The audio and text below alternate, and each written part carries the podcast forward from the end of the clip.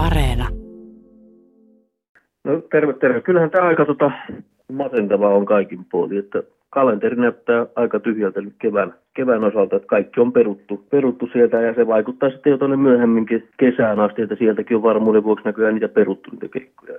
Saa nähdä, mitä tilanne tästä keskeytyy, mutta tällä hetkellä on paljon tilaa kalenterissa. Tervetuloa Romano Miritsin seuraan.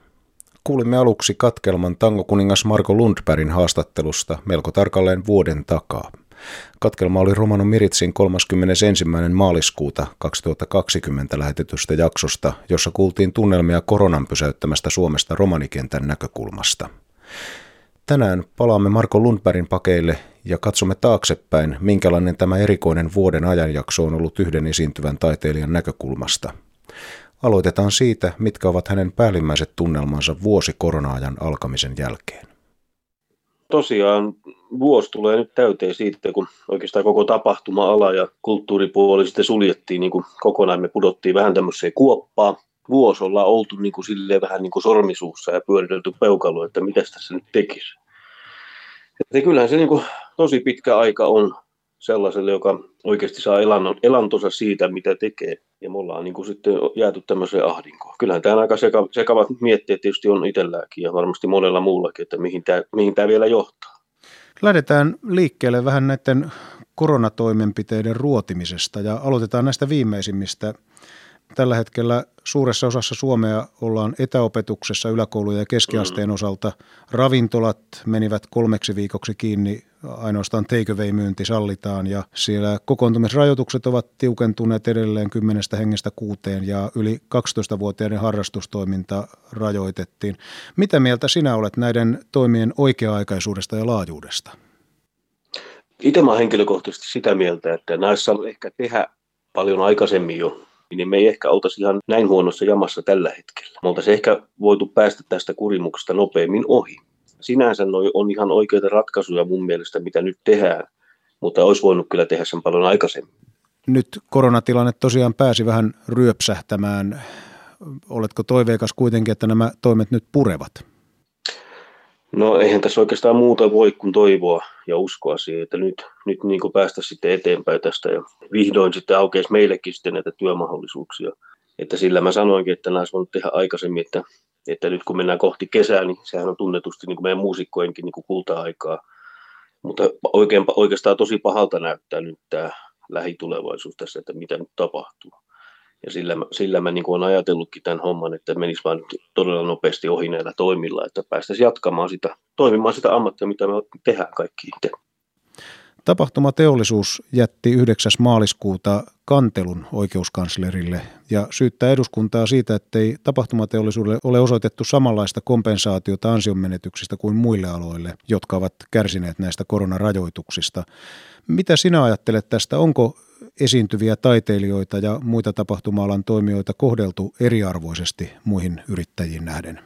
No kyllä, jos mietitään niin kuin sitä, että kuinka paljon niin kuin meitä tuolla kentällä töissä, muusikkoja ja muita, muita kulttuuri- ja tapahtuma-alan yrittäjiä, niin sehän on hyvin pieni määrä, mitä me ollaan saatu niin kuin niitä tukia siihen nähden, mitä me ollaan menetetty tuloja.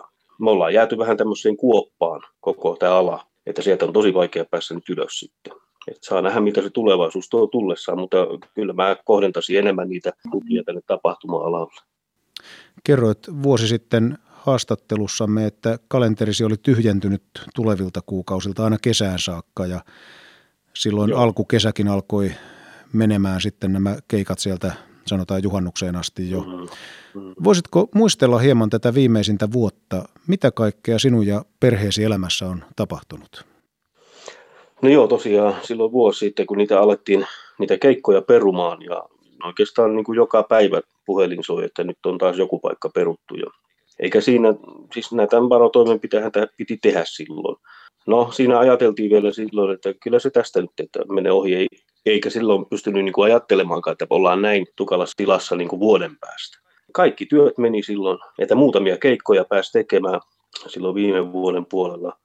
Ja tota, niin oikeastaan kaikki muu sitten menikin. Onneksi sitten niin kuin vaimo sai töitä. Ja tota, itse on nyt vähän ollut tässä näin, että vähän niin kuin semmoista, että on vähän miettinyt, että mitä tässä nyt seuraavaksi tekisi. Oottanut vaan ja seurannut tätä tilannetta, että josko se helpottaisi nyt jossain vaiheessa. Eikä siinä muukaan ole auttanut oikeastaan. On saanut miettimään toki sitäkin, että pitäisikö tässä nyt lähteä johonkin toiselle alalle vai ei, mutta kun se musiikki on se mulle kaikkein tärkein.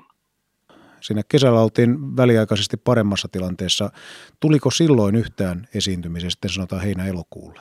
Joo, siinä, siinä niitä oli silloin muutamia, niitä esiintymisiä, mutta olihan niitä vaikea saada silloin, kun oli peruttu jo kaikki, niin siihen tilallehan on tosi vaikea saada niin nopeasti mitään. Muutamia keikkoja siinä tosiaan oli, mutta tota, niin, aika laiha lohtu niistä kuitenkin.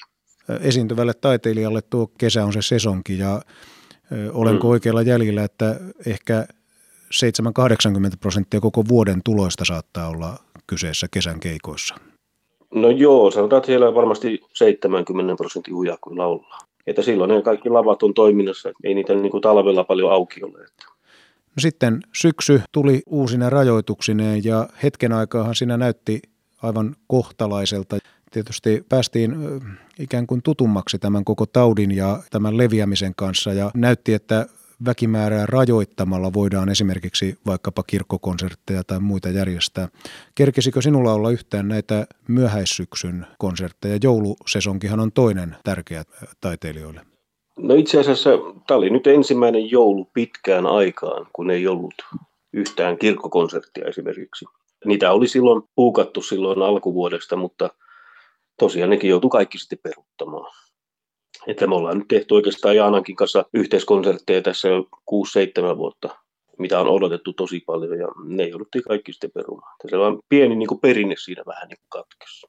Monesti julkisessa keskustelussa puhutaan lähinnä vain näistä ansion menetyksistä, mikä on toisaalta tietysti ymmärrettävää, että se asuntolaina tai auton polttoaine, niin sitä ei makseta millään muulla kuin sillä käteisellä, mutta toisaalta sitten taiteilijalle näillä töillä, näillä keikoilla, esiintymisillä on paljon muitakin arvoja. Mitä muuta olet mm. menettänyt tämän vuoden aikana kuin sitä taloudellista ansiota? Eihän mä oikeastaan osaisi vastata, niin kuin mitä kaikkea mä oon menettänyt, kun ei tiedä. Esimerkiksi joulukonsertti on monelle perinne. Kyllä. Mitä tämmöisen perinteen katkeaminen vie ihmisen joulusta tai joulun valmistautumista vastaavasta? No tota, totta kaihan niitä on aina odotettu ja me odotetaan myöskin niin kuin sitten niin kuin ne kuulijat, ketä on tullut konsertteihin. Niin, nehän kyseli hirveästi sitä, että järjestetäänkö me. No siihen oli sitten aina vaan vastattava, että valitettavasti ei voida järjestää. Se on perinne kuitenkin ollut meillä, niin siitä ollaan niin jouluukin yleensä lähetty viettämään. Että no, on aina ollut vähän ennen joulua ne meidän joulukonsertit. Ja se on kyllä tuonut sitä joulumieltä. Siitä on ollut hyvä aina lähteä sitten eteenpäin. Näin siis Marko Lundberg. Tammi ja helmikuut ovat esiintyvälle muusikolle yleensäkin hiljaista aikaa. Moni heistä viettääkin tavallisina vuosina vuosilomaansa tuolloin. Marko Lundberg kertoo kuitenkin pääseensä tekemään myös luovaa työtä viime kuukausina. No joo, me ollaan tuossa levyä, levyä tekemässä ja tota, ensimmäinen sinkku siitä lohkaistiinkin jo ulos. Se oli tota, tällainen vanha Sinatra-klassikko kuin The World We Knew. Ja sai ihan hyvän vastaanoton ja mä otan sitä levyltä tosi paljon. Ja loppukevästä, tuossa alku, alkukesästä sitten varmasti tulee kokonainen levy sitten ulos. Et siinä on tämmöisiä vanhoja amerikkalaisia, on vähän Italiaa, on vähän Espanjaa ja sitten nämä samat laulut, mitkä on alkuperäiskielillä esitettynä, niin ne tulee myös suomeksi sitten. Et se on vähän niin kuin tämmöinen tupla-albumi. Onko tämä nyt juuri sitä musaa, mikä on sinulle kaikkein mieluisinta? Joo, kyllä tämä on niin kuin lähellä mun sydäntä ollut aina. Että nyt on sitten ollut aikaa päässä vähän niin kuin toteuttamaan sitä. Varmasti tulee semmoinen levy, että pystyy itsekin vielä kuuntelemaan 30 vuoden päästä sitä. Vaikka tässä nyt on vuosi katseltu jo tulevaisuuteen, niin katsotaan nyt vielä kerran ja toivotaan, että se tulevaisuus on aina vaan lähempänä. Mitä sinä odotat kaikkein eniten tulevilta ajoilta? No tietysti, että pääsisi siihen työn syrjään kiinni. Meillä on myös tuossa niin kuin kesällä tulossa Kaunisveera-näytelmä, missä mä oon itse mukana näyttelemässä ja laulamassa. Ja se olisi mulle ensimmäinen debyytti tämmöisessä hommissa ja mä haluaisin kovasti toteuttaa sen. Mutta saa nyt nähdä sitten antaako tämä meidän aika myötä. Missä teatterissa tämä olisi tulossa? Kangasalan kesäteatterissa. Heinäkuun alussa meillä on siinä ensimmäinen pätkä ja ohjaajana on Anu Hälvä. Harjoitukset ollaan aloitettu tuossa jo. Jäädään sitä odottamaan ja toivomaan kaikkea hyvää tulevaan sekä tähän levyjulkaisuun että sitten toivottavasti vähän myös tämän työmaiseman suhteen aurinkoisempaan kesään. No niin, ei muuta kuin terveyttä kaikille. Näin meille toivotti tangokuningas Marko Lundberg ja tuo Romano Miritsin jakso, josta alussa kuulimme lyhyen katkelman, esitettiin siis 31. maaliskuuta 2020. Sekin löytyy Yle Areenasta, jos haluatte palata vuoden takaisiin tunnelmiin, jolloin korona-aika oli eletty vasta muutama viikko. Seuraavaksi romanikielisiä uutisia. Kerromme, että kansalaisjärjestöjä kutsutaan yhteiseen keskusteluun romanivastaisuudesta ja että romanien seuraaminen tuli kalliiksi tamperelaisvartijalle. Kansalaisyhteiskunnan toimijoita kutsutaan 11 Euroopan neuvoston ja eurooppalaisten romaniyhteisöjen kokoukseen. Kokous järjestetään verkkotapaamisena 29. ja 30. huhtikuuta. Sen pääaihe on huoli romanivastaisuuden lisääntymisestä Euroopassa. Verkkokokouksen tarkoituksena on koota asian äärelle romanityön järjestöjä ja Euroopan neuvoston sihteeristön yksiköitä. Tavoitteena on kehittää yhteistyötä romanivastaisuuden kitkemiseksi. Kokouksen tavoitteena on antaa yleiskuva romanivastaisuuden ilmenemisestä Euroopassa ja eurooppalaisissa kansallisvaltioissa. Kokous pohtii romanivastaisuuden määritelmää ja kiinnittää huomiota sen muotoihin eri valtioissa. Pohdittavia aiheita ovat myös lainsäädännön puutteet ja esimerkit hyvistä käytännöistä romanivastaisuuden poistamiseksi. Pirkanmaan käräjäoikeus on tuominnut 24-vuotiaan vartijan sakkoihin ja vahingon korvauksiin romaninaisen ja tämän tyttären syrjimisestä. Syrjintätapaus sattui tamperelaisessa kauppaliikkeessä toukokuussa 2019. Oikeus katsoi, että vartija oli aiheetta seurannut ostoksilla olleita romaneja lähietäisyydeltä. Vartijan todettiin toiminnallaan nolanneen asianomistajat ja leimanneen heidät varkaiksi. Vartija tuomittiin 800 euron sakkoihin ja korvaamaan molemmille naisille 1200 euroa syrjinnän aiheuttamasta kärsimyksestä. Asiasta uutisoi Ilta-Sanomat. Ja kerromme vielä, että Suomen romanifoorumin virtuaalinen liittokokous järjestetään tulevana perjantaina. Asiasta löytyy lisätietoa romanifoorumin internetsivuilta. Uutiset romanikielellä lukee Walfrid Åkerlund. Tsihko vuoroskotieko diivestumenge – Folkengo zetanot haanesko tseriposkiiren pihavena te aaven aro deho iekto Europako rootiposko tai Europako kaalos takkengo samlipa. Samlipa hin stellime aro nettipasvaare piho eniatota triinvardehto lulutjako tsonesko divisa. Dolesko koni fuortune rakkiposko saakahin iinibosko rakkipongo parjibi kajo kaalen aro Europe. Arodoi netti samlipa kammena te kokaven kaalengo stakki it, tai Euroopa korotiposko sekretorienge komuja. Joon kammena te tseren zetanobuttia talahes beskibeske ajasaave iinibosko tenkipi. Aro samlipa kammena te den jaanipa savohlaaka doola iinibosko buttiata rakkipi ahena aro Euroopakot hemmi. Dori kammenate dikken sardola dissuvena aro frolaakat hemmi. Dori rakkavena niina, so fottavena temmengo laakenna, taso tsihka manera hin telel peskideske dola iinibosko rakkipongo bariibi.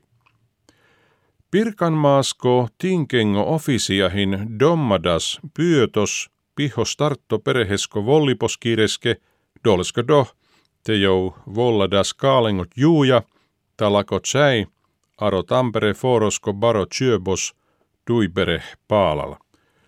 Houkaajep henle, te douvo vollibos kiirosas volladas, ta ahtas hilotia ner dola kaalen jakkes, te vaure komuja, konen ahte arodoi tjöbos tenkade, te dola kaale ahte choribos kiire. Dova vollibos kiiro nourudaste, presaves vaakos ohtavarde euros ta dolat juujenge iek adur ta dui hel euros fro dikkiposko khaal. Datta fanuposta ranias iltasanomat. Romani foorumi rikkila dolesko lendako samlipa aka kurkesko panto diives. Tumen lahenat jaaniba datta romani foorumesko internet pasvaareta. Saaralatso tumenge, ahen deuleha.